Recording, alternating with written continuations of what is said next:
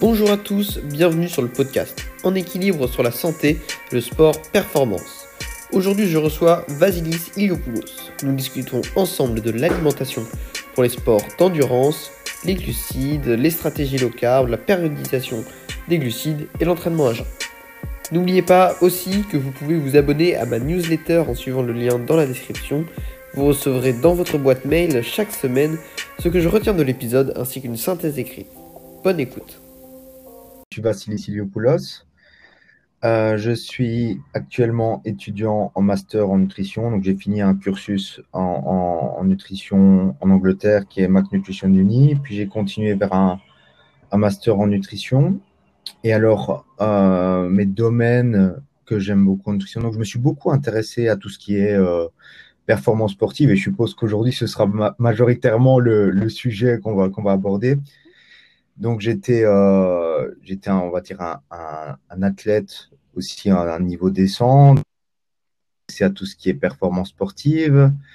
Et puis ces deux dernières années, je vais dire que je m'intéresse toujours à la performance sportive, mais j'ai aussi un, intérêt particulier sur tout ce qui est euh, épidémiologie nutritionnelle, comment aider la, la, population à améliorer sa santé, etc. Voilà, donc pour, euh, pour la, big picture, c'est plus ou moins ça. ok. Et pourquoi du coup avoir choisi euh, d'aller te former en Angleterre? Alors, tout d'abord, j'ai commencé avec euh, MNU parce que euh, c'est probablement l'un des seuls cursus evidence-based qu'on peut trouver, hein, en fait. Et, la personne donc, qui est Martin McDonald, il a fait justement ça parce que le, niveau des, cursus en nutrition était très très bas. Voilà, donc j'ai commencé par là et puis j'ai continué euh, vers euh, l'apprentissage en Angleterre du coup. Ouais, ok. Et ensuite, après euh, ce master, tu as une idée de, ce que tu aimerais faire après? Je sens que as déjà tu vas sortir un livre aussi cette année? Ouais, donc on peut peut-être parler d'abord de, mon travail. Peut-être j'ai pas pas parlé de ça. Donc euh, j'ai fait une formation sur la perte de graisse rapide parce que donc ça m'est venu parce qu'il y avait tellement de, mythes à propos de la perte de graisse rapide. Donc j'ai décidé. Donc j'aime bien vraiment le debunk de mythes. C'est vraiment quelque chose que j'adore. Donc j'ai dit ok, ben j'en fais une formation. Et puis je me suis lancé euh, comme ça. Et euh, j'ai aussi le livre sur les produits laitiers. Donc aussi un, domaine où on a énormément de mythes sur le sujet, euh, donc euh, qui va sortir dans les prochains mois. D'accord. Et donc après le master, tu comptes continuer dans cette voie de, formation, de livres? Alors, pour, après, après le master, je continuerai probablement encore les études. J'en parle pas encore euh, de manière euh, certaine, je vais dire, parce que je ne sais pas encore ce que, à quoi j'aurais, euh, ce que j'aurais comme possibilité, mais c'est, c'est l'objectif. D'accord. Un PhD, du coup. Voilà.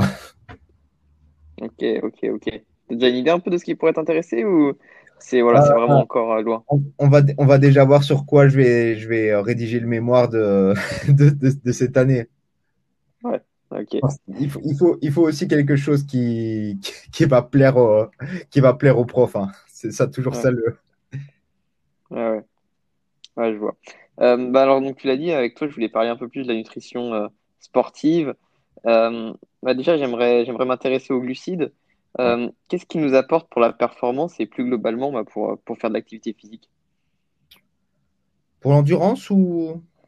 Bah, dans, tout simplement pour euh, voilà, déjà leur rôle physiologique quoi, dans tous les sports. Quoi. Dès qu'on a besoin de se mouvoir, dès qu'on a besoin d'utiliser notre muscle. Euh, ok, donc on, a toujours on a toujours cette idée glucides égale entraînement à haute intensité. Et c'est correct, c'est que à haute intensité, on utilise les glucides de manière préférentielle. Et euh, quand on pense haute intensité, on se dit, ouais, c'est maximum à 3 km euh, ou, quelque chose comme ça. Et en vérité, par exemple, si on prend la, performance de, des mecs qui font euh, le marathon en, en, moins de, en moins de 2h30, ben, c'est essentiellement des glucides qui sont utilisés comme source d'énergie. Et on a un petit peu cette idée que marathon, comme c'est quelque chose qui est de plus longue durée, égale oxydation des graisses. Et c'est vrai que, par exemple, quand on va faire un running steady state, donc euh, typiquement à, à 120 pulsations minutes, et, c'est ce qu'on aime aussi dans le, dans le, milieu de la perte de poids. Bon, c'est un peu une, euh, c'est un peu une erreur de penser ça, mais on va oxyder principalement des graisses. Mais l'idée, c'est que si tu fais ton marathon en steady, state, ok, tu vas le faire en, tu vas le faire en, 4-5 heures et t'es pas, tu, tu, tu c'est pas de la, haute performance. Donc, si tu veux améliorer tes temps même sur des, distances comme ça, tu as intérêt améliorer ton oxydation des glucides parce qu'elles sont nécessaires à haute intensité. Donc voilà. Euh, je pense qu'on a fait un petit peu le tour. Donc, qui sont les, glucides en, général sont nécessaires à, haute intensité, puis qu'à plus basse intensité, bien sûr, on va utiliser de la graisse. Mais dans tout ce qui est sport olympique, en fait, c'est majoritairement dépendant des, hydrates de carbone. Ok, ouais. Et quand on, quand on mange des glucides, qu'est-ce qui se passe euh, physiologiquement? Est-ce qu'on est qu'on inhibe, inhibe euh, l'utilisation de la graisse, par exemple? Alors, on inhibe l'oxydation de la, graisse. En fait, je pense que tu veux que je parle du cycle de Randall. Ouais, peut-être. Tu peux expliquer un petit peu ce que c'est, ouais. Donc, en, fait, c'est simple. Pour expliquer ça de manière très simple euh, aux auditeurs, c'est que tu vas manger un repas qui est riche en graisse. Tu vas oxyder principalement de la graisse. Tu vas, tu vas manger un repas qui est riche en glucides. Tu vas oxydé principalement des glucides. Et il y a une compétition entre les substrats, donc ce n'est jamais 100% 0%, mais dans une certaine mesure, bah forcément, tu vas oxyder moins de graisse. Et par exemple, ça se passe à l'intérieur euh, de la mitochondrie, donc tu as des, negative feedback system euh, en français, euh, boucle de rétroaction. Donc si tu as beaucoup de, beaucoup de, glucose qui arrive, bah, tu, as, tu, as, tu as des boucles de rétroaction qui, fait que, qui font que tu vas oxyder moins de graisse par lié à cette compétition. Et aussi, par exemple, on a des données qui, qui, montrent que si tu as... Donc, on a toujours cette idée de la pomme de terre, euh, mettre de la graisse avec pour ralentir euh, le, pic de glycémie.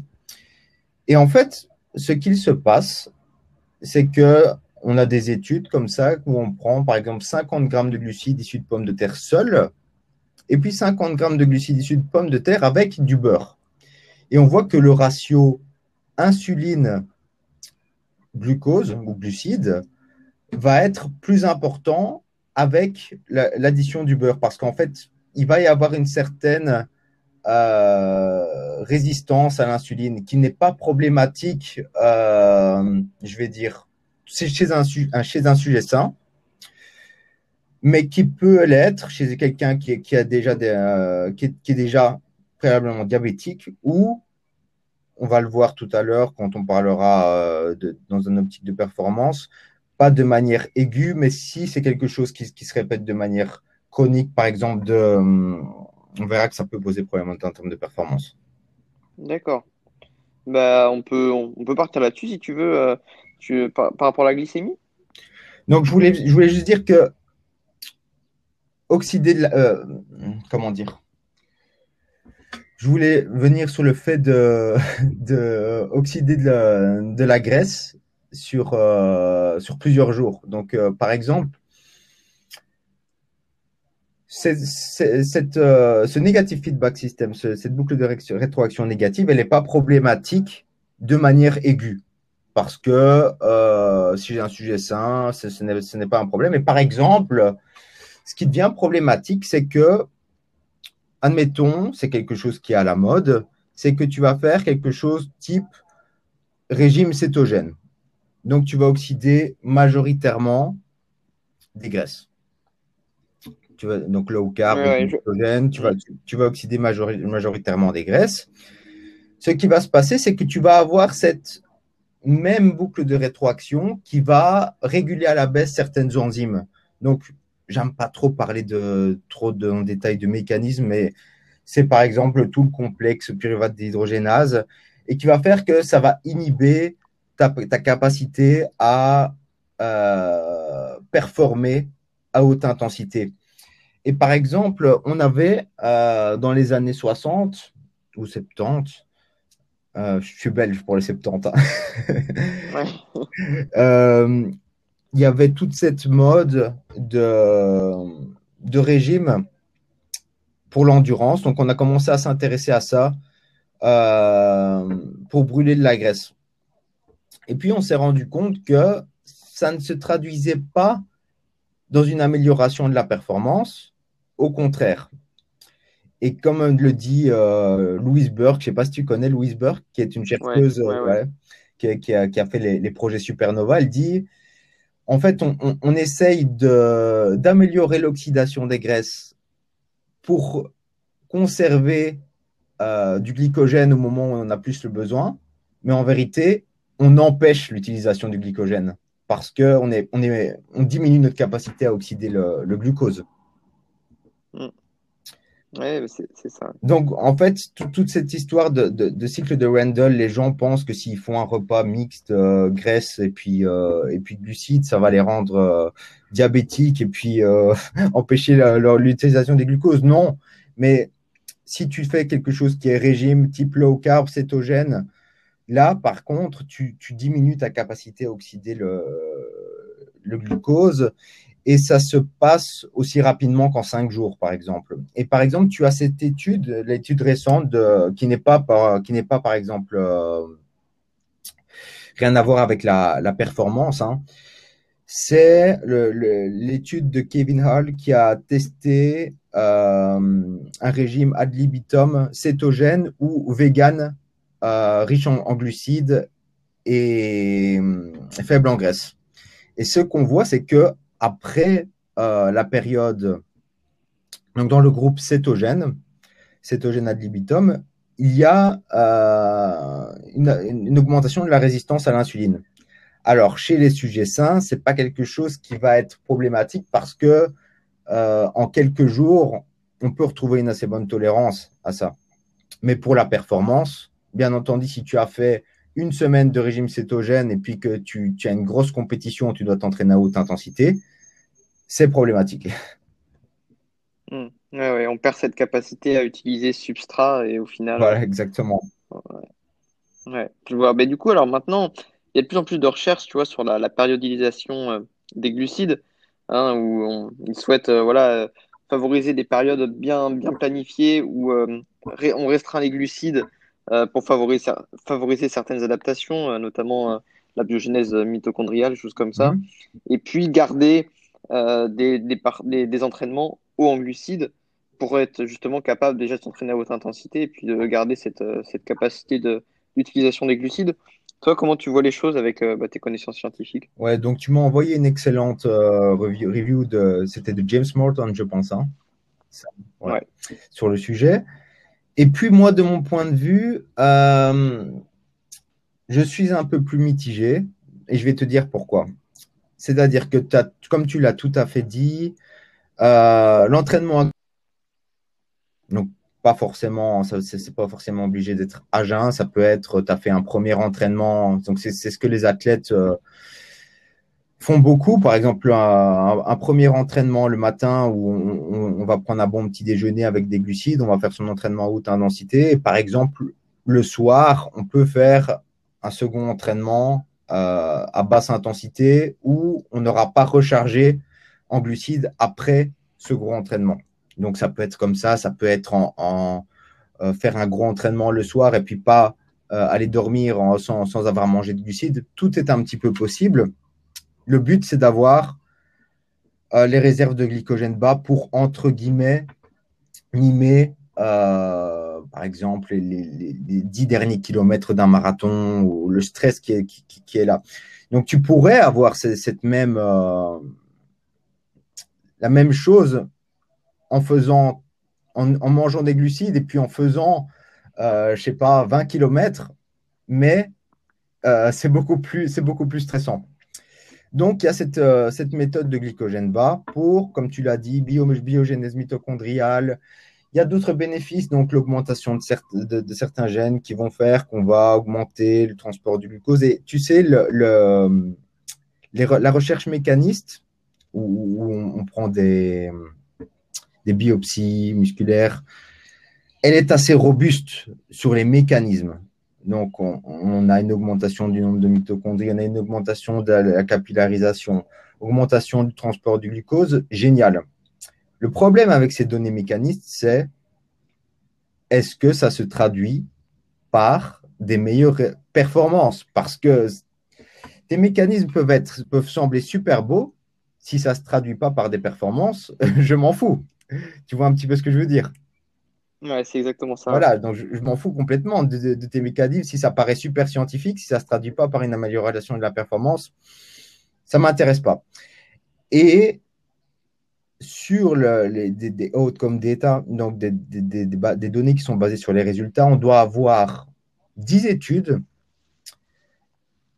Donc, ce qu'on peut dire généralement, c'est que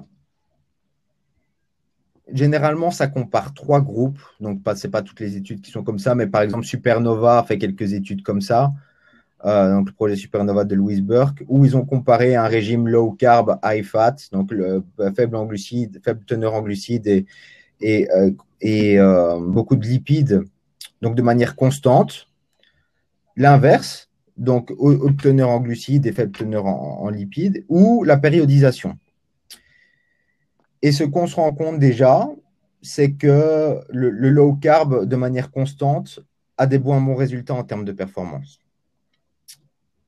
Par contre, quand on compare glucides de manière constante, donc ou en glucides de manière constante ou périodisation, sur les 10 études, donc je dis 10 études, il y en a peut-être 11 ou 9, je ne sais pas exactement, on doit avoir la moitié qui montre une amélioration de la performance avec la périodisation. Et le reste montre quelque chose de similaire. Donc, euh, même, amélioration de la performance entre haut en carbs et, la périodisation. Donc, on est encore sur le point d'interrogation, mais le point positif, c'est qu'on peut, déjà, peut déjà dire, c'est qu'il n'y a pas de diminution de la performance avec la périodisation. Maintenant, la limite de ça, c'est que l'étude la plus longue, je pense, qui a été faite sur euh, ce genre de, protocole, je pense que c'est six semaines. Et donc, on peut se dire, est-ce que euh, ce n'est pas quelque chose où on va avoir des bénéfices à plus long terme? Donc, la, la biogénèse mitochondriale et tous les autres mécanismes euh, permettraient justement, sur le plus long terme, euh, des meilleurs résultats. C'est possible, mais le problème, c'est toujours l'argent. C'est-à-dire que, bien sûr, tu peux faire une étude euh, super contrôlée, euh, dans, un environnement super contrôlé, mais ça va coûter beaucoup d'argent. Donc, bah, elles sont, elles sont par, par, conséquent, c'est limité dans la durée. Donc, pour le moment, je dirais, c'est quelque chose qui peut être mis en place parce que un principe, c'est est-ce qu'on euh, on a une probabilité de faire du mal à un athlète en lui faisant faire de la périodisation On n'a rien qui le suggère. Peut-être que dans, dans cinq ans, on aura une méta-analyse qui va dire OK, il n'y a pas en moyenne, il n'y a pas d'amélioration de la performance entre la périodisation et puis le high carb constant. Et puis, c'est pas trop grave. De mon point de vue, et l'hypothèse dans laquelle je parle, c'est qu'à mon ce que je pense, c'est qu'à mon avis, la périodisation permettrait d'avoir euh, la, la, même amélioration de la performance avec un moins gros volume d'entraînement. Et ça va être particulièrement intéressant, euh, un, pour les personnes qui n'ont pas beaucoup de temps de s'entraîner, et deux, c'est que quand ton volume d'entraînement est, tellement haut, donc si tu es un athlète de, haut niveau et que ton volume est tellement haut que tu, que tu risques de te blesser, euh, tu, auras cet outil à disposition. Et par rapport à ça, des sports comme le running, ça va être un peu plus probablement plus intéressant que euh, des choses comme, comme le cyclisme où tu as moins de risques de blessures, comme, euh, ces sports excentriques comme le running, tu vois. Mm. Ça, c'est mon, mon hypothèse. Voilà. Ouais, moi je te, ouais, je te rejoins parce que je, pense que c'est une bonne idée. Le problème, c'est qu'à long terme, si euh, cette stratégie réduirait le volume d'entraînement parce que bah, on a moins d'entraînement long forcément. par exemple pour le cyclisme, euh, si on réduit le volume, à terme, pour quelqu'un qui a un sportif de haut niveau par exemple qui a tout son temps pour s'entraîner, il perdra sûrement en performance.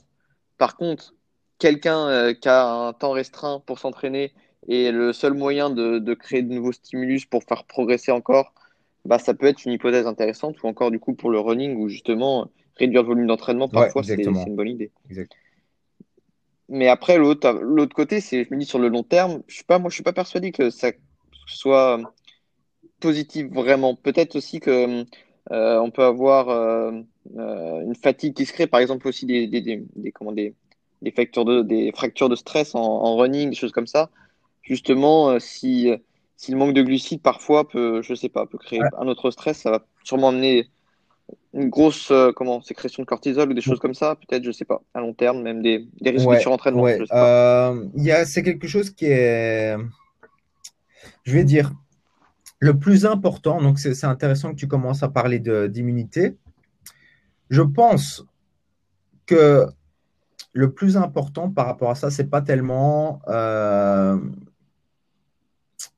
le fait d'être en low carb une journée. Je pense plutôt que c'est ta disponibilité en énergie sur, sur plusieurs jours ou, ou, sur la, on peut prendre la semaine pour, pour, pour, être simple. Et euh, on a maintenant ce, nouveau terme qui, a été, euh, qui a été intégré, qui est le, le, RED, qui est la Relative Energy Deficiency in Sports, qui en fait, pour faire très simple, c'est euh, le déficit calorique. Mais on parle de disponibilité en énergie, c'est-à-dire que on parle de l'apport énergétique moins la dépense qui est liée à l'exercice. Je ne sais pas si tu as déjà entendu parler de, cette, notion. Mm. Et je pense que euh, c'est particulièrement important pour les femmes. Donc, les femmes vont souffrir dans la plus grande ampleur des adaptations métaboliques et puis des, des, problèmes qui peuvent se, passer au niveau de la densité osseuse, ce genre de choses.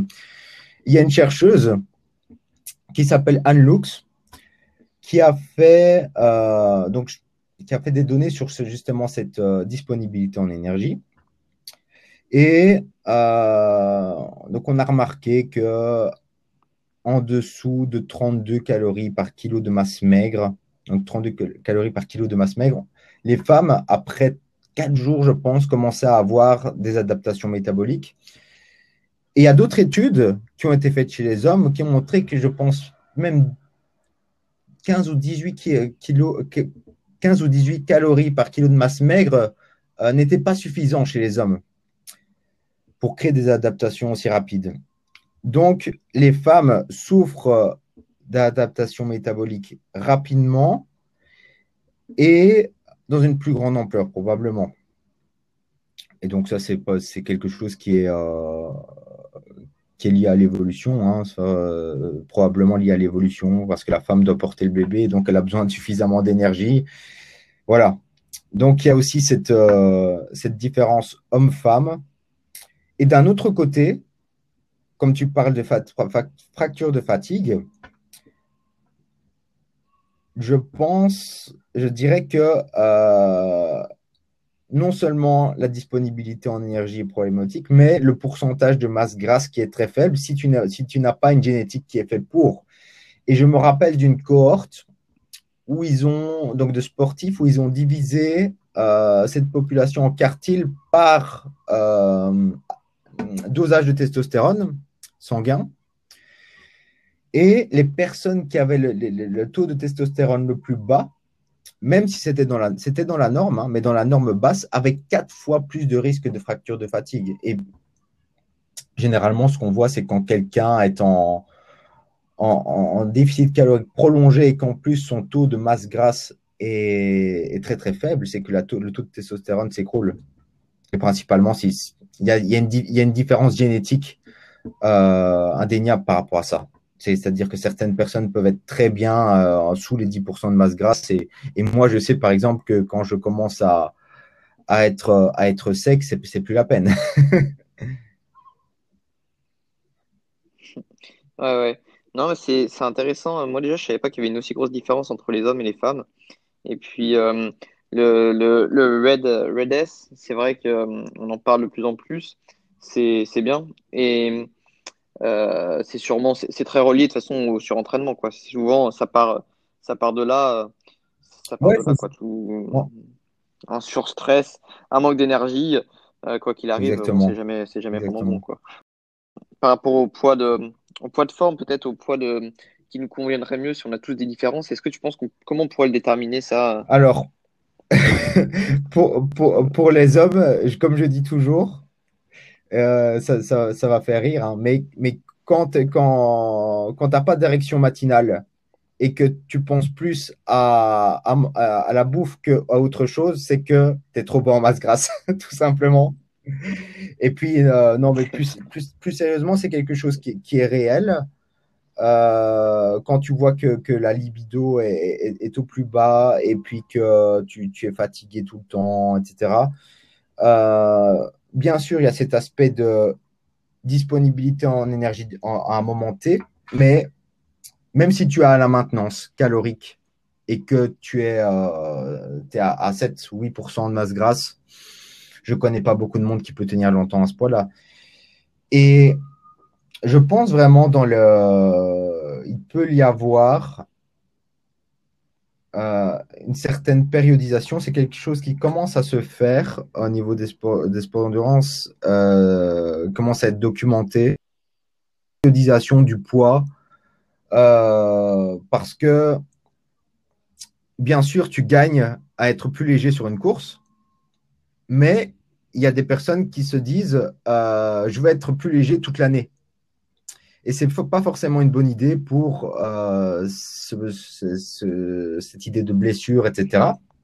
Donc, ça peut être une bonne, d'après moi, ça peut être une bonne idée de je dire, périodiser le poids et probablement être le plus léger à un moment où euh, tu veux vraiment faire une bonne performance, ne pas garder ce poids pendant trop longtemps, et puis revenir à un poids plus, plus lourd. Et puis tu, tu auras aussi euh, peut-être, entre guillemets, l'avantage de t'entraîner un petit peu plus, plus lourd au niveau des, adaptations neuromusculaires, etc.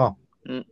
Ouais, je suis d'accord. C'est vrai que c'est peut-être quelque chose qui, qui se fera plus euh, maintenant. C'est un peu. Euh, beaucoup de gens pensent un peu à l'ancienne, à vouloir être euh, affûter tout le temps, être sec tout le temps. Et puis en plus, avec l'allongement, par exemple en cyclisme, on a des saisons de plus en plus longues qui commencent chez les pros. C'est de fin janvier jusqu'à fin octobre. Quoi. Et beaucoup veulent être au top de leur forme toute l'année. Et c'est sûr que c'est peut-être pas, pas la meilleure chose. Mais après, ça implique, souvent ce que j'entends, c'est que ça implique derrière ceux qui prennent beaucoup de poids, par exemple, en euh, ils doivent se restreindre fortement après. Et ouais, après, il y a, y a, toujours un juste milieu. Hein. Il y a toujours ce juste, ce juste milieu. Et puis, il faut, faut, aussi se dire que euh, quand on dit par, par, parfois simplement euh, reprendre 3 ou 4 kilos, ça peut, ça peut faire du bien, tu vois. Donc, il y, a juste, il, y a, il y a ce juste milieu où, où justement les gens ont du mal. C'est le tout ou rien, tu vois la périodisation, c'est aussi utilisé euh, euh, pour perdre du poids. Enfin, ça pourrait être utilisé comme ça, périodisation glucide, parce que généralement, quand même, ils essayent de maintenir le total calorique, donc ils compensent les, glucides par les, par les lipides. Mhm. Mais est-ce que du coup, dans une stratégie de perte de poids, ça peut être intéressant tout de même de, partir dans cette optique de périodisation et donc de, de baisser les glucides et puis pas forcément compenser par euh, beaucoup de lipides à côté pour bah, créer, un, créer un déficit calorique. Quoi.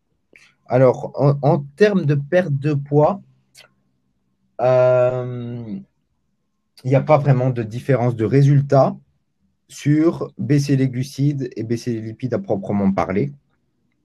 Donc, si tu prends une semaine, si euh, par exemple tu vas faire euh, plus de la basse intensité, si tu décides de diminuer tes glucides, et puis le jour où tu fais plus de la haute intensité, tu, tu préfères diminuer tes lipides, ça n'a pas trop d'importance à un total calorique égal. Donc là, je dirais conserver quand même les jours où on fait de la haute intensité suffisamment de glucides. Et si, si la personne, euh, ça lui convient bien de, de, diminuer les glucides le reste de la journée où elle fait la basse intensité, c'est possible également. Maintenant, il faut aussi se rappeler qu'un jour où on s'entraîne à glycogène bas n'est pas forcément un jour, n'est pas obligatoirement un jour où on est un bas en glucides parce que euh, si on a fait le matin séance à glycogène bas, euh, on, peut, le reste de la journée euh, manger des glucides. Donc ça, je dirais, c'est à la préférence. Et on a, on, a vraiment beaucoup de données maintenant qui montrent que en termes de résultats, il y a une mini différence sur entre le low carb et le low fat, donc le, faible teneur en glucides et faible teneur en graisse, donc on a un léger avantage pour euh, la faible teneur en graisse et c'est quelque chose qui est vraiment minime à 30 calories par jour. Donc euh, autant dire que c'est donc 30 calories par jour de, en plus de, TMB, donc taux métabolique de base. Autant dire que c'est pas quelque chose qui est, euh, qui est, qui est significatif, cliniquement significatif. Et il faut dire que dans ces études, encore une fois, ce sont des études qui, au plus, au, plus long, ont été faites à un mois. Donc, sur, euh, il n'est pas, pas dit que sur une plus longue durée, ce ne soit pas euh, compensé et que, soit, que la différence soit vraiment infime. Ouais, ouais. Donc, on en revient, de toute façon, c'est, on en revient au total calorique et puis après à l'adhésion de, de l'athlète, quoi. même à l'adhésion à la périodisation en glucides. Hein. Certains, j'imagine que ça peut être plus facile que d'autres euh, qui sont plus capables. L'adhésion et puis pouvoir quand même maintenir cette performance parce qu'il ne s'agit pas justement de dire voilà, je coupe tous les glucides et puis, euh, et puis je, je, diminue complètement ma, ma, performance à haute intensité. Mm. C'est aussi à voir. Et est-ce qu'on a intérêt euh, du coup à augmenter les, les protéines pour préserver la masse musculaire? Alors, nos co-régimes en déficit calorique, on n'a pas vraiment de diminution, d'augmentation de, la muscle protein breakdown, donc l'augmentation de la dégradation des protéines par rapport euh, à, un état de, non-déficit. Mais ce, qu'on a, c'est une diminution euh, de la synthèse des protéines musculaires au repos et aussi après, l'entraînement. Est-ce que euh, tu vas compenser en prenant plus de protéines? Non, malheureusement.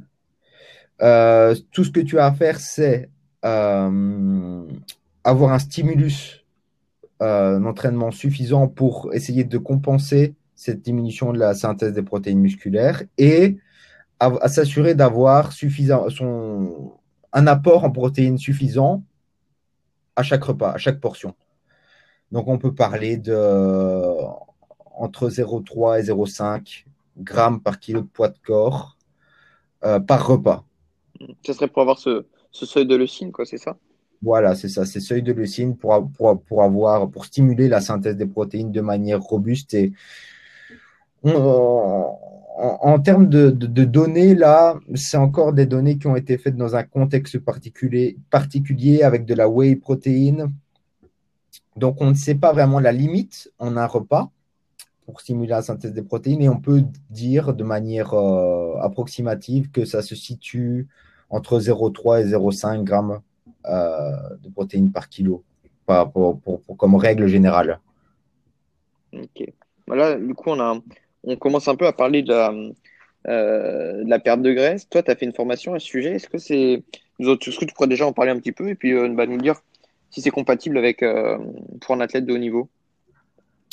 Ok, donc, donc j'ai fait une formation sur la perte de graisse rapide parce que, comme j'ai dit, il y a qui circule sur la perte de graisse, soit tu vas diminuer ton métabolisme, tu vas perdre du muscle. et en fait, il n'y a pas grand-chose qui est vrai dans tout ça. Est-ce que la perte de graisse rapide est faite pour tout le monde? Psychologiquement, non. Est-ce que physiologiquement, ça pose plus de problème qu'une autre façon de perdre de la graisse? Non plus. Donc, je pense, donc d'après moi, je pense que c'est un système qui aide beaucoup les gens, qui peut aider beaucoup les gens psychologiquement, même si c'est quelque chose qui se fait sur une courte durée. Donc, par exemple, euh, pendant 4-6 semaines, on lance une phase de perte de graisse rapide et puis si, si l'adhésion commence à diminuer, on, réaugmente les calories et puis on continue sur une phase de perte de graisse plus modérée. Et il euh, n'y a rien à faire. Si euh, tu, demandes à n'importe quelle personne, OK, une personne qui a 10 kilos à perdre, tu lui dis, OK, tu, tu, as 10 kilos à perdre, peut-être que dans, six mois, tu, tu, tu, tu les auras perdus bon, ben, ça va pas la motiver, elle va rien lancer du tout. Donc, du coup, si tu lui dis, euh, OK, le premier mois, tu vas perdre 6 kilos. Et après, euh, tu, pourras, tu pourras continuer vers quelque chose qui est plus modéré si tu souhaites. Ça va motiver la personne. Il n'y a rien à faire. Euh, on aime les progrès qui sont assez rapides. Et donc, bien sûr, la perte de graisse rapide a une mauvaise réputation à cause de, je vais dire, certains régimes de pacotille où on a euh, des bases de, substituts de repas ou de shaker. Et puis, on a toujours cette idée que la personne, parce que c'est ce qui se passe dans, 90% des cas, c'est que la personne, après une phase de, déficit calorique extrême à, base de substituts de repas ou de shaker, elle va, dans 90% des cas, reprendre le poids perdu. Et on connaît tous une personne comme ça. Et donc, on se dit, oui, mais c'est parce qu'elle a perdu du poids trop vite. Non, c'est pas vraiment la raison. C'est juste que elle n'a pas mis en place d'habitude et elle a repris ses anciennes habitudes juste après. Donc, l'idée, c'est de faire un, système de perte de graisse rapide dans lequel il y aura une mise en place d'habitude où on va être sur euh, de la nourriture entière plutôt que sur des shakers qui, par définition, se nourrir de shakers par, euh, sur, sur, le long terme n'est pas tenable. Et euh, voilà, j'ai fait tout un, chapitre sur comment, comment éviter de reprendre le poids perdu parce que finalement, généralement, les gens arrivent à, reprendre à perdre le poids, mais généralement reprennent le poids perdu parce qu'ils n'ont pas mis en place des habitudes saines, etc. Et donc, j'ai tout un chapitre qui est, tout un module qui est dédié à ça.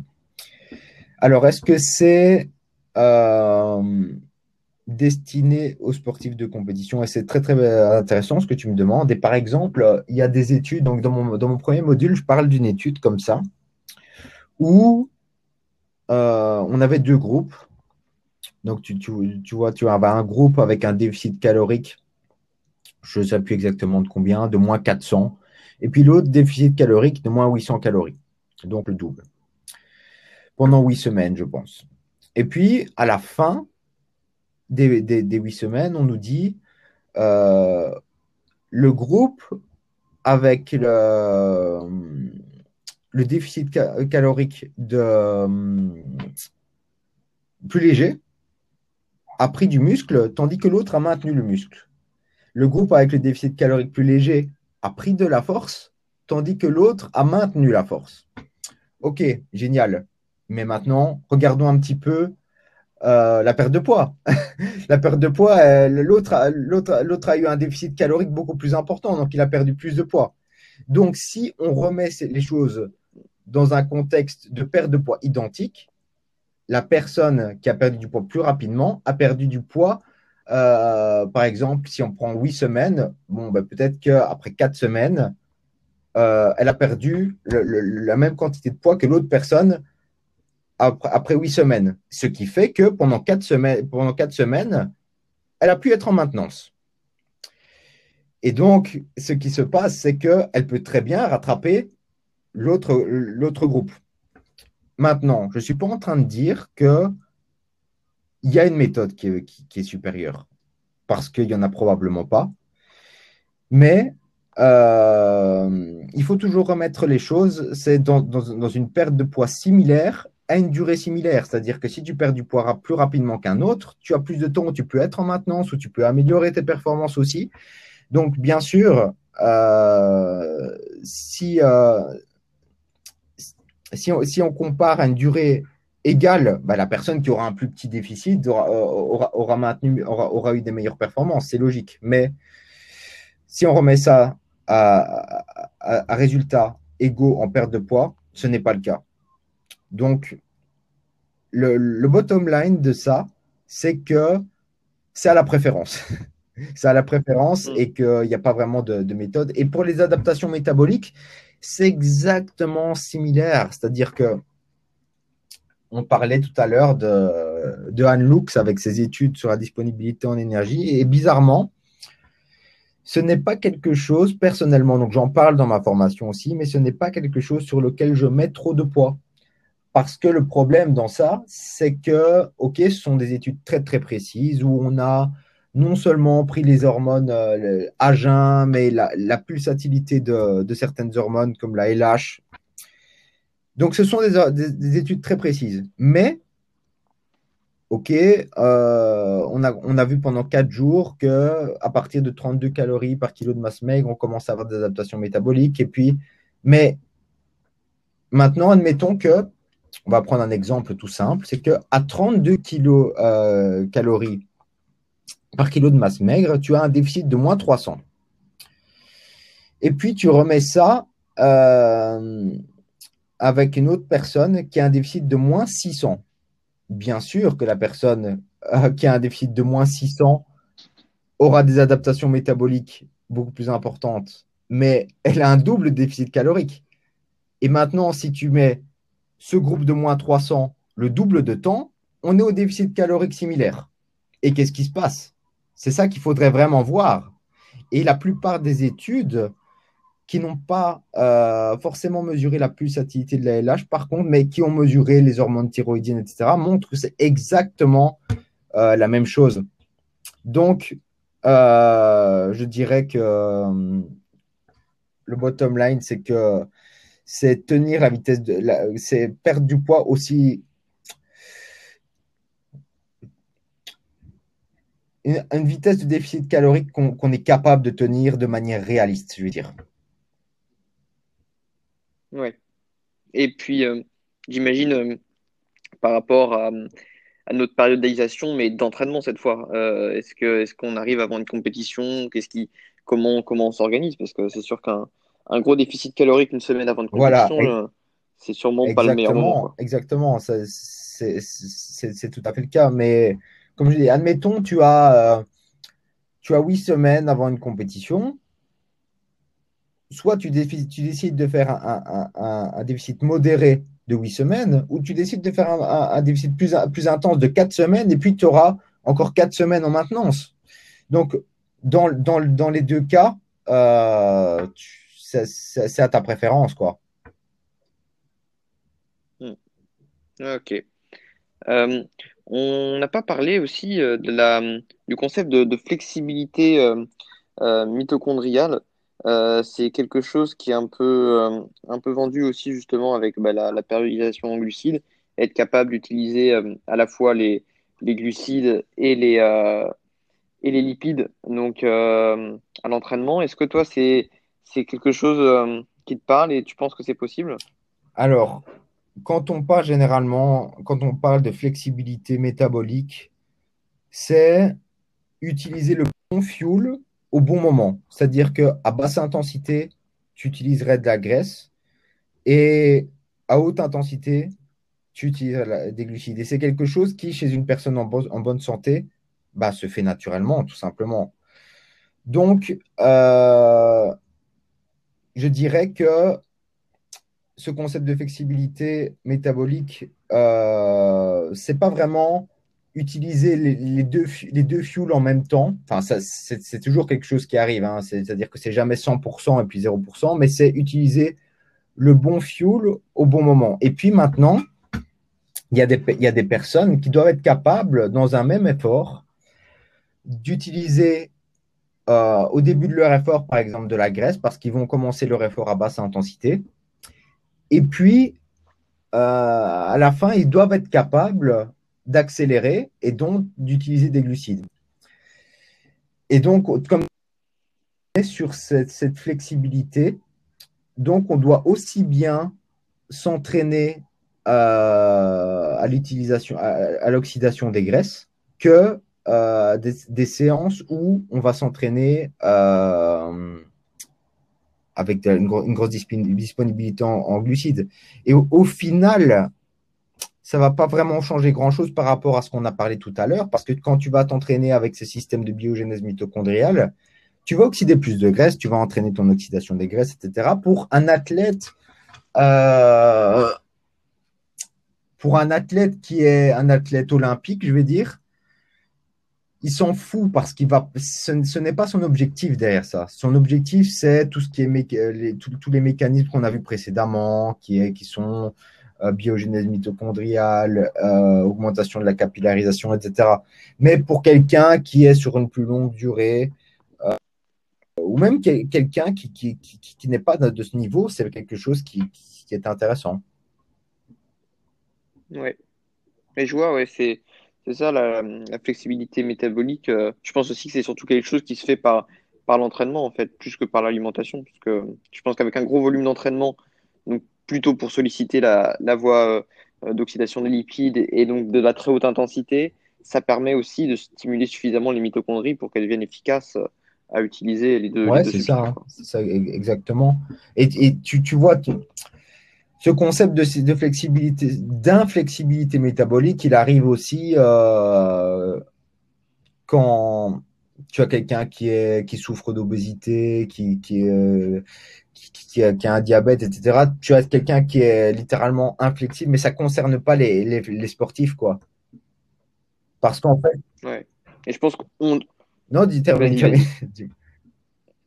bah, je disais que je pense aussi que ça vient euh, justement peut-être en voulant trop chercher cette flexibilité et donc en s'entraînant trop euh, au finalement euh, bas en glucides, on devient trop du coup bah, incapable de, métaboliser et de ouais, et, et ça tu le vois concrètement, il y a des personnes comme ça parce qu'en fait tu, ton, ton, ton, glycogène musculaire est disponible directement. Tandis que tes graisses, ça va prendre plus de temps avant que, que, tu, que tu puisses les oxyder. Et donc, tu vois ces personnes assez facilement, c'est que pendant l'échauffement, elles sont complètement crevées. Et puis, elles vont faire quelques accélérations, ce qui va augmenter un petit peu l'adrénaline. Elles vont relâcher un peu de graisse dans la circulation sanguine. Elles vont se sentir mieux. Parce qu'elles sont justement littéralement inflexibles. Et donc, elles ont besoin de, de, cette, euh, ce relâchement, de cette lipolyse pour, euh, pour, pour fonctionner. D'accord. Ouais, je j'avais jamais entendu ça. Mais, oui, ça parce que tu, tu, vois ton, ton, la différence, c'est que ton, ton, glycogène musculaire, il est directement euh, utilisable, tu vois, tandis que les graisses, c'est quelque chose qui met plus de temps à pouvoir être utilisé. Et on voit aussi euh, souvent euh, l'entraînement à jeun, justement dans cette idée d'augmenter son oxydation des lipides. Mais moi, ce que je comprends de l'entraînement à jeun, c'est surtout qu'on s'entraîne sur des réserves hépatique euh, vide, mais pas forcément musculaire. Et donc, je pense que c'est vraiment stressant pour l'organisme. Toi, qu'est-ce que qu'est-ce que tu en penses ouais, comme tu dis, c'est donc c'est exactement ça. C'est-à-dire que dans une certaine mesure, tu vas oxyder plus de graisse avec, avec, euh, avec l'entraînement à jeun. Mais euh, comme tu dis, ce sont les réserves de glycogène hépatique qui sont diminuées par rapport à la nuit. Et si tu as fait un repas euh, riche en glucides avant de dormir, bon, tes réserves de glycogène musculaire, elles sont, pleines. Donc, bien sûr, tu vas oxyder un petit peu plus de graisse que si tu avais mangé le matin, mais euh, ce ne sera pas comparable si tu avais fait un entraînement de haute intensité le soir, la veille, que tu n'avais pas mangé de glucides avant, en, récupération et que le matin, même le matin, tu, si tu même, que si avais mangé un petit peu de protéines, tu vois. Donc, c'est-à-dire que même ton, ton entraînement euh, à glycogène bas, il faut bien rappeler qu'il n'est pas obligatoirement en haute, euh, à, à, jeun. C'est-à-dire que tu peux très bien, s'il y a des personnes qui ont du mal à performer le ventre vide, ils peuvent très bien faire le matin euh, un, petit déjeuner protéines, c'est quelque chose qui est possible, bien sûr, un peu de néoglucogénèse. Mais ce sera jamais comparable donc, si, tu, si, tu, vas manger un bol d'avoine. Donc, voilà. Hmm. Donc, euh, bon, peut-être dans certains contextes, ça peut De toute façon, on a, des données qui montrent que euh, de, manière mécaniste, on a une augmentation de la, la biogénèse mitochondriale, euh, même avec des protéines avant, l'entraînement. Donc, ce n'est pas vraiment ça qui va empêcher en soi. Il y a aussi, j'entends souvent ça, je ne sais pas si tu l'as déjà entendu, cette idée de, qu'on devient une fat burner machine, tu vois, qu'on devient après infatigable, qu'on utilise les liquides, qu'on est capable d'utiliser cette voies-là, après, on, peut, on, est infatigable. Euh... Je sais pas si c'est si c'est quelque chose qu'on peut vérifier et qu'on peut. Ah bah, alors, je, vais, je vais dire par là, c'est que c'est économique. C'est-à-dire que d'un point de vue de l'évolution, c'est clair que si as, quand, quand tu avais une famine, tu, tu, es bien content de pouvoir euh, brûler de la graisse et de, de, pouvoir euh, survivre sur tes réserves de graisse. C'est clair.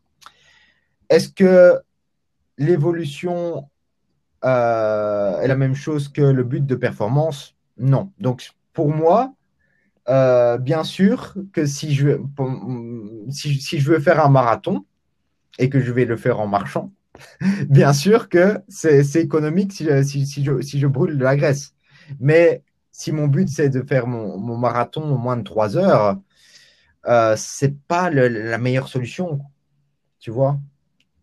Donc, bien sûr, tu, tu, si, si, si, ton but c'est de, c'est que c'est de partir dans la nature et que tu n'as aucune ressource à disposition et que oui, bah, à, ce moment-là, brûler de la graisse, ce sera, ce sera, euh, ton, meilleur ami. Mais, comme je dis toujours, ce qui est possible dans un but de survie n'est pas ce qui est le mieux dans un but de performance. Il y a, ça pour plein de choses, parce qu'on dit, oui, les glucides ne sont pas essentiels, etc. Bien sûr qu'ils ne sont pas essentiels. Mais, euh, est-ce que c'est utile pour la performance? Oui. performance et puis santé aussi. Quoi. Euh, la survie, c'est pas la santé forcément. Enfin, pas du tout. Mais tu, sais, il y a, y a, ça pour plein de sujets euh, où on confond vraiment ce qui est possible par le corps. Par exemple, euh, être en déficience d'acides gras essentiels, qui sont peut-être pas essentiels du coup, entre guillemets essentiels. Oui, on va faire une sorte d'acide gras, mais est-ce que c'est optimal? Et ce qu'on voit, c'est que ben, euh, la consommation de poissons, par exemple, c'est constamment associé avec des bons résultats en termes de santé. Donc, on en revient avec cette idée de, données mécanistes où, les gens essayent de vendre leurs trucs à, partir de données mécanistes, mais quels sont les résultats en termes de santé, en termes de performance? Ouais, je suis d'accord. C'est vrai que c'est c'est souvent, comme ça. Le problème, c'est que maintenant, tu, ouvres Instagram et puis c'est des mécanismes, des mécanismes, des mécanismes. Mais voilà, il n'y a pas beaucoup de, il a pas beaucoup de, données basées sur des résultats. Et quand on dit et quand c'est basé sur des résultats, on dit que c'est de l'expérience et que c'est pas c'est pas viable. Euh, Exactement. Et, d'ailleurs, je pense vraiment que que tu comme tu parles de l'expérience, et je ne sais pas si tu connais Trent Stillingworth.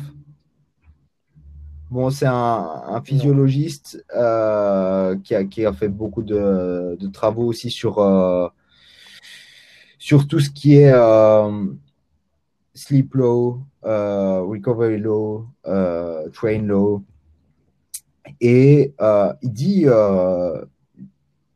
à l'heure actuelle, peut-être que bah, c'est l'expérience euh, et puis c'est à l'entraîneur de voir un petit peu euh, comment un athlète va pouvoir réagir à tel type de, protocole de, périodisation euh, parce que il y a beaucoup de variétés interindividuelles dans, ces concepts.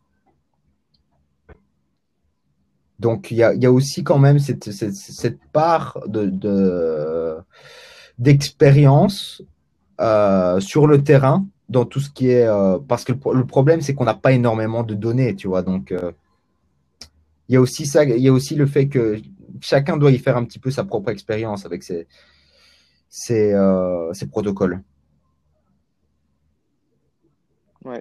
ouais Ouais, ouais, je suis d'accord. Euh, on n'a pas parlé encore aussi du, des, réserves de glycogène. Ça, c'est quelque chose, euh, quand on veut parler de nutrition pour la performance, mhm. je pense qu'on ne peut pas passer à côté de ça. Euh, chez, les, chez les sportifs d'endurance, on recommande généralement, moi je vois au moins 10 grammes par kilo de, par jour de glucides. Toi, c'est le genre de, de, recommandation que tu ferais? C'est une moyenne qui est donnée, effectivement. Maintenant, est-ce que tu parles dans un but de pré-compétition ou? Ok, dans un but de recherche de glycogène pré-compétition. Alors, je pense que ça va toujours dépendre de, la durée de ton effort. C'est-à-dire que si tu, si tu fais un, 10 km, tu vas pas devoir mettre autant d'essence que si tu fais euh, un ultramarathon. Donc, euh, je dirais que ça va toujours dépendre de ça et euh, de ce que tu as déplété au préalable. Donc, c'est-à-dire que, par exemple, si tu as fait des, gros entraînements dans, les, jours qui précèdent, bien sûr, tu auras besoin de plus de glucides. Maintenant, quand on parle de, de réserve de glycogène full, on a une estimation qui est entre 8 et 12 grammes de glucides par kilo de, masse maigre. De masse maigre, pas de, poids de corps. Est-ce que quelqu'un qui doit faire un 10 km doit manger 12 grammes de, de, glucides par kilo de masse maigre la, veille? Je ne suis pas persuadé, personnellement. Quelqu'un qui doit faire un 5 km, euh, encore moins. Euh, parce qu'il ne faut pas oublier aussi, c'est que tu vas arriver plus lourd parce qu'un gramme de glycogène euh, va stocker entre 3 et 4 grammes d'eau. Donc, chacun doit y voir un petit peu le, meilleur euh, rapport bénéfice-inconvénient par rapport à ça, selon moi, en fonction de la durée de l'effort, en fonction des, entraînements qui ont été faits au préalable. Je pense que c'est à voir.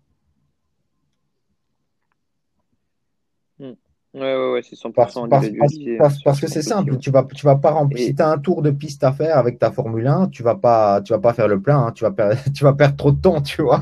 Ouais, ouais, c'est ça. Mais bah, du coup, quand même, dans, quand on mange autant de glucides, euh, il y a sûrement des sources de glucides plutôt à privilégier que d'autres. Je pense peut-être qu'on va pas privilégier les céréales complètes, par exemple. Ouais, alors, qu'est-ce que, qu'est-ce que tu conseillerais? un sujet qui est super intéressant. Peut-être que tu en as déjà entendu parler. Maintenant, dans les jours qui précèdent une compétition, on va beaucoup sur des choses qui sont low FODMAP.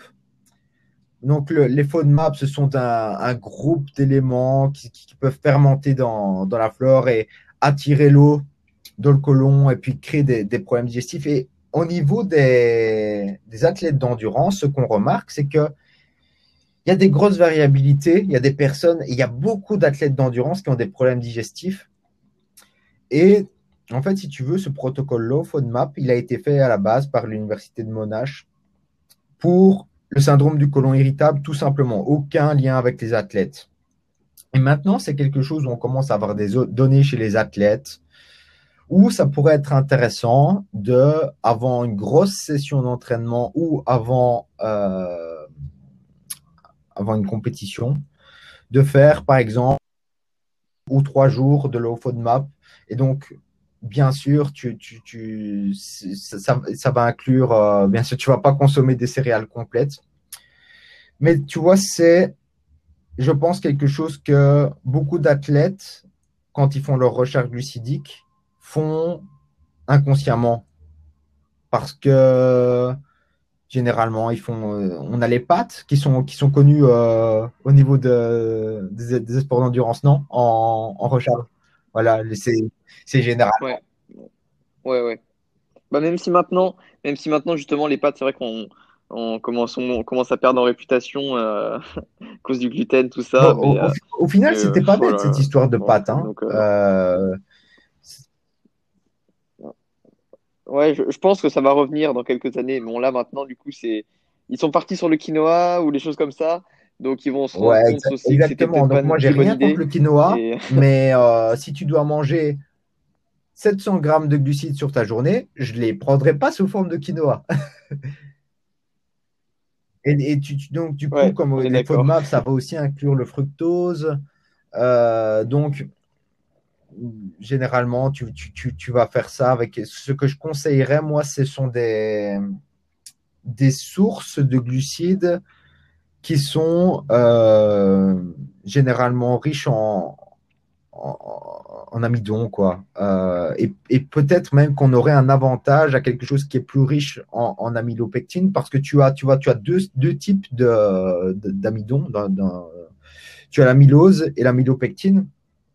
Et l'amylopectine est digérée plus rapidement et risque moins de, de, créer des ballonnements, en fait. Donc, c'est tout ce qui est euh, riz un petit peu gluant, pommes de type de pommes de terre que tu pourrais écraser.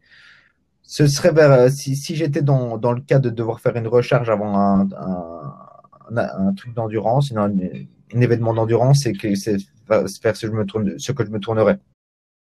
Est-ce que est-ce qu'on doit consommer d'autres nutriments avec les glucides pour optimiser leur utilisation, leur, leur assimilation? Est-ce qu'il y a certaines vitamines qui seraient nécessaires au bon métabolisme des glucides? Alors, euh,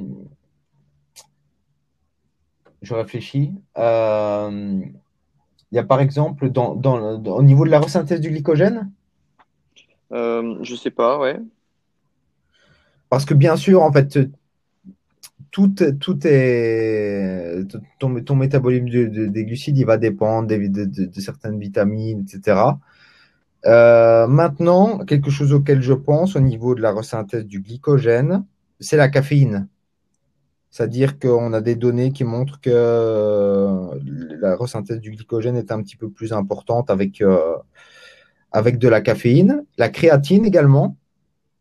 Euh, maintenant, le, problème avec la créatine, c'est qu'on va aussi faire un petit peu d'eau, un petit peu d'eau intramusculaire. Donc, c'est aussi à voir en fonction des besoins de l'athlète. Ouais, et ok, ouais. Oui, oui la créatine, c'est vrai que c'est connu euh, comme supplément, euh, quoi qu'il arrive, c'est plutôt, plutôt recommandé, mais justement dans les sports d'endurance, on évite parce que ça crée un peu de poids en trop. Euh, ben, généralement, ce qui est pas mal, d'après moi, c'est la prendre et puis faire aussi une périodisation de créatine, c'est de l'arrêter deux semaines avant ou quelque chose comme ça, et puis on va perdre un kilo facilement.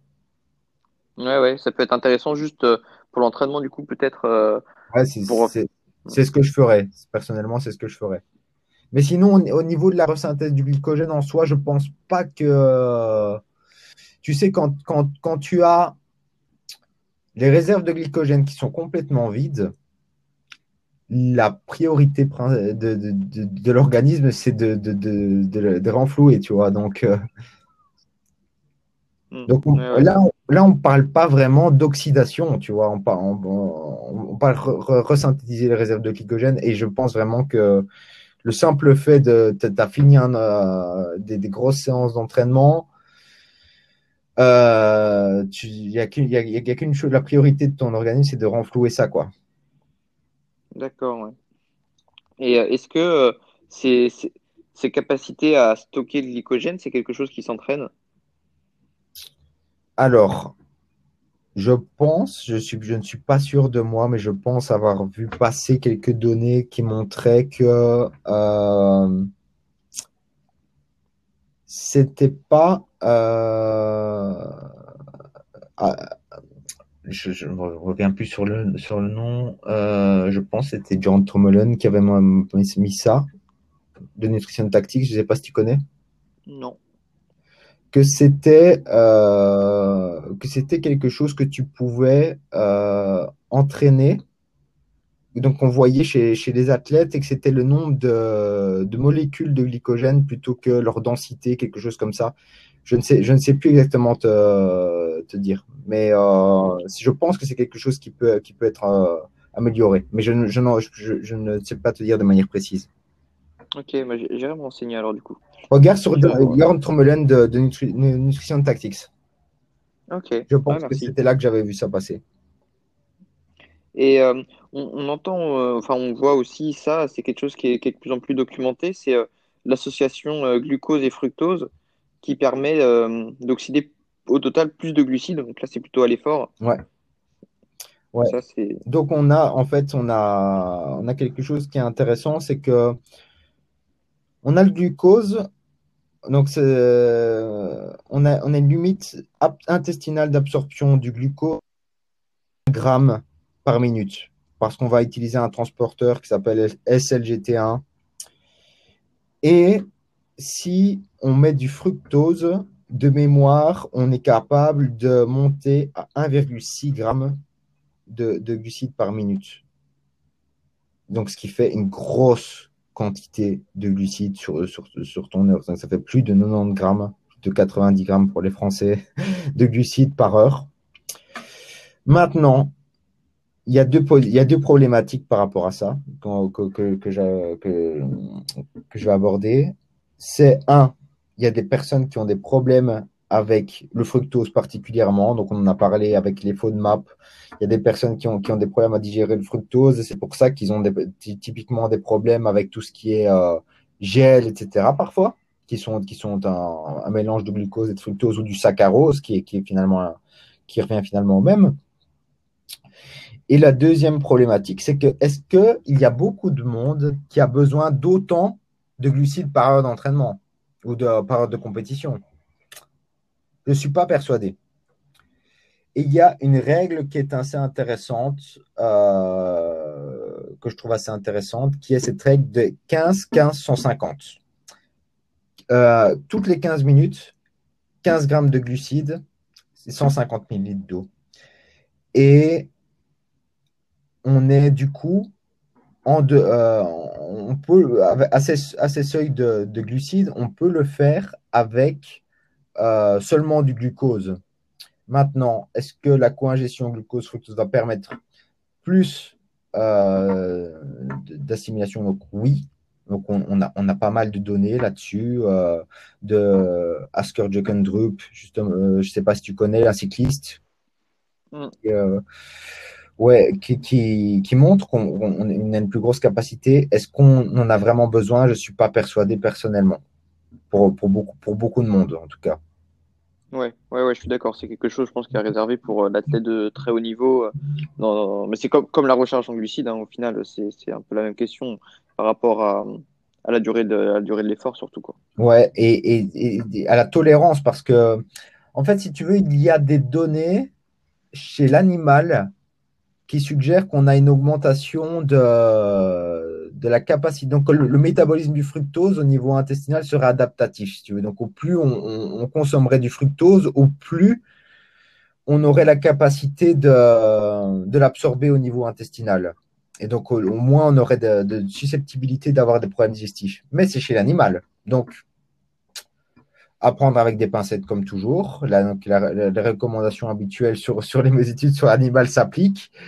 Euh, la méfiance s'applique. Et à voir, on n'a pas de données, euh, on n'a pas de données chez, l'humain pour ça. Donc, à vrai, à vrai dire, je pense à, à, voir au cas par cas de, voir si une personne a des problèmes à, tolérer le fructose. Ouais, ouais. Mais ça, c'est. Euh, justement, a fait plusieurs, euh, plusieurs papiers à ce sujet par rapport au training de gut, euh, donc entraîner, les, entraîner les intestins, quoi, littéralement. et que bah, on arriverait assez rapidement, en plus, en quelques séances, à atteindre justement les, les 90 grammes par heure de, de, glucides, quoi, sans, sans, gérer, sans générer de, de troubles digestifs. Si, si, une personne y arrive, c'est une bonne chose, mais je, personnel, personnellement, j'ai entendu beaucoup de, personnes qui se plaignent euh, des grosses quantités de, glucides comme ça. Après, tu sais, il y a aussi cette idée qu'il y a beaucoup de personnes qui consomment des gels et puis qui ne s'hydratent pas suffisamment avec. Donc, on a une forte concentration. Donc, je pense qu'un gel est concentré à 30% de, de, glucides. Et avec ces concentrations de glucides, on a beaucoup plus de susceptibilité de troubles digestifs. Mm.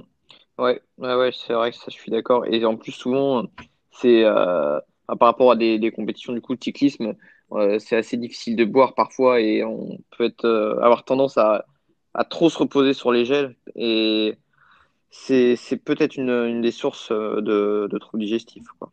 Et puis, puis en plus, dans, dans, dans, les boissons, généralement, elles sont déjà aussi assez riches en glucides. Quoi, donc, euh, je sais pas si.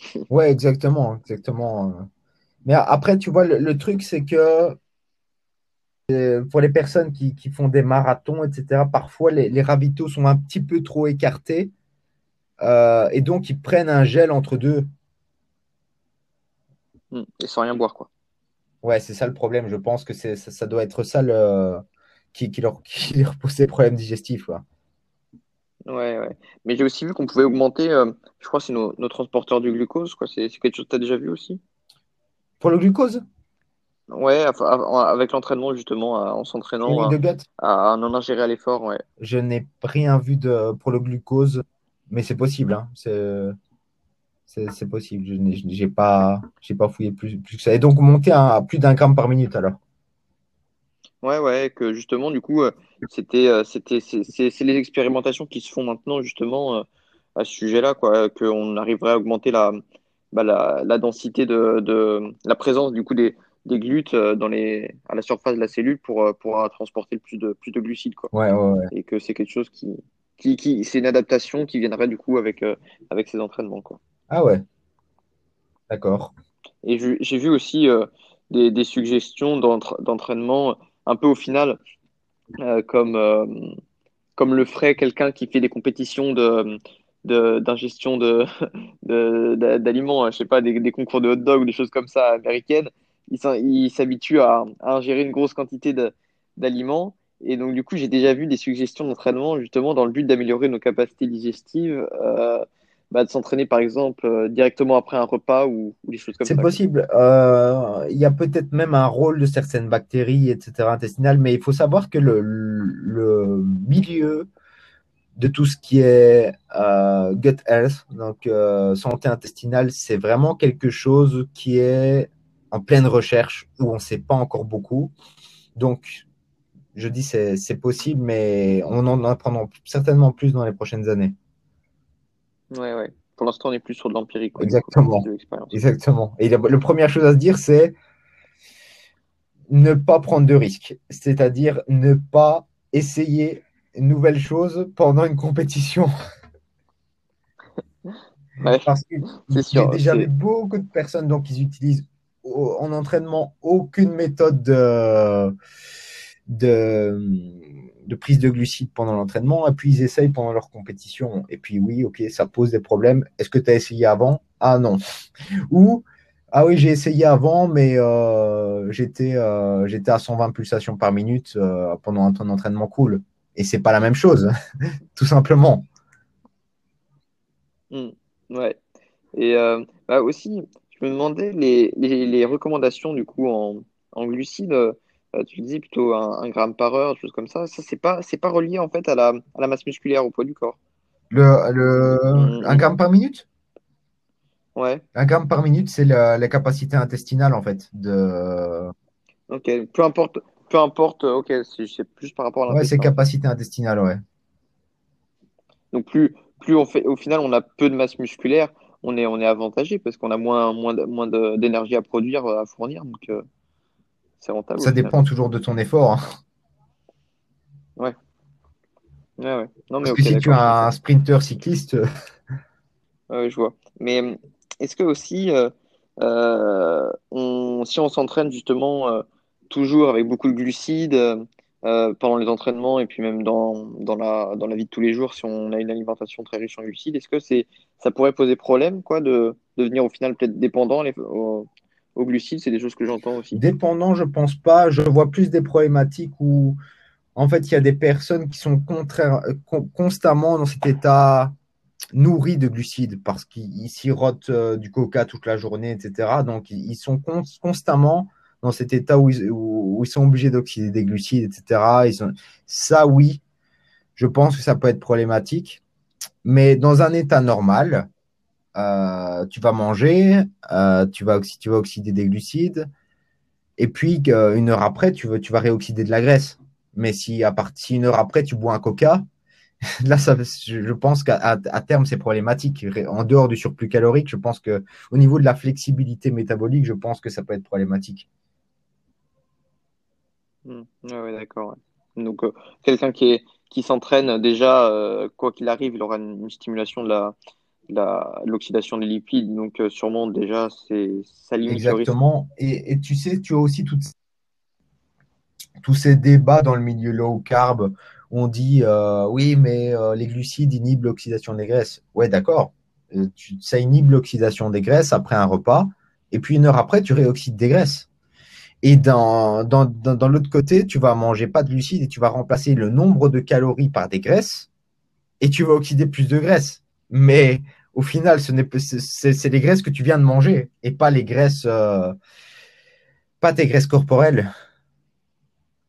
Tu vois un petit peu. Ouais, ouais, ouais, il y, a souvent la, la, la, la, mauvaise compréhension à ce sujet-là, ouais, de, d'oxydation de, des graisses à un instant T comparé à la balance. En fait, les gens ont du mal à comprendre une chose, hein, euh, et, ça on le voit partout, hein, pas forcément dans les, dans les gourous low carb, hein, c'est que on stocke toujours de la graisse et on oxyde toujours de la graisse à des moments de la journée. Et c'est le journée qui va, qui va déterminer la, la, prise ou la perte de poids. Et ça, vraiment, les gens ont du mal à comprendre qu'on peut stocker de la graisse à un moment T et à la fin de la journée avoir perdu du poids. Mm. Tout comme on, sur base de ce même principe, c'est on va dégrader des protéines musculaires à un moment T, on ne peut pas y échapper. on, va, on va dégrader. On va s'entraîner, on va dégrader des protéines musculaires aussi. Mais ce n'est pas pour autant qu'on va perdre du muscle. C'est la balance à la fin de la journée qui va déterminer.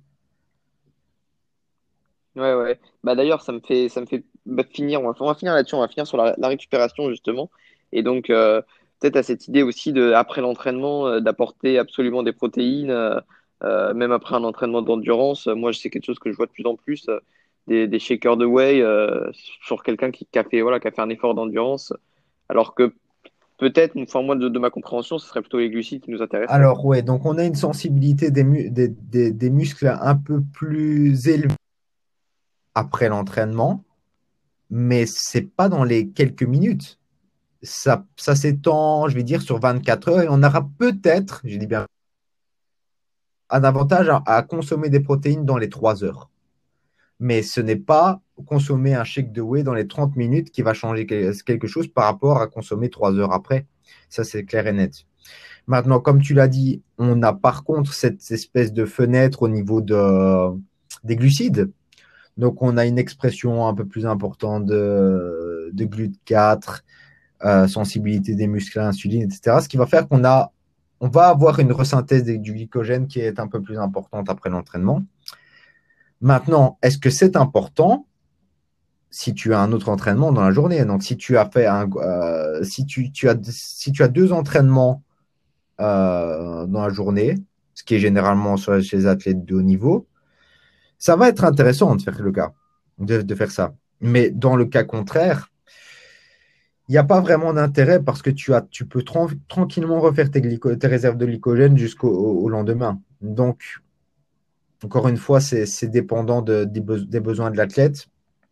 Et même si tu as un deuxième entraînement dans la journée et que c'est de l'entraînement à basse intensité, peut-être que tu n'as pas besoin non plus de te, bourrer de glucides juste après l'entraînement. Donc, il faut aussi on, a parlé beaucoup des glucides aujourd'hui, mais il faut aussi euh, pas devenir euh, ok, j'ai absolument besoin de glucides avant, après, pendant l'entraînement, alors que je vais m'entraîner euh, à basse intensité euh, à 120 pulsations minutes.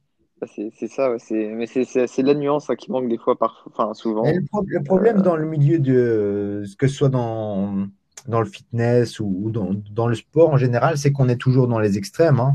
C'est-à-dire que on a été beaucoup dans dans le full carbs, euh, puis euh, on, part dans, le, low carb, high fat.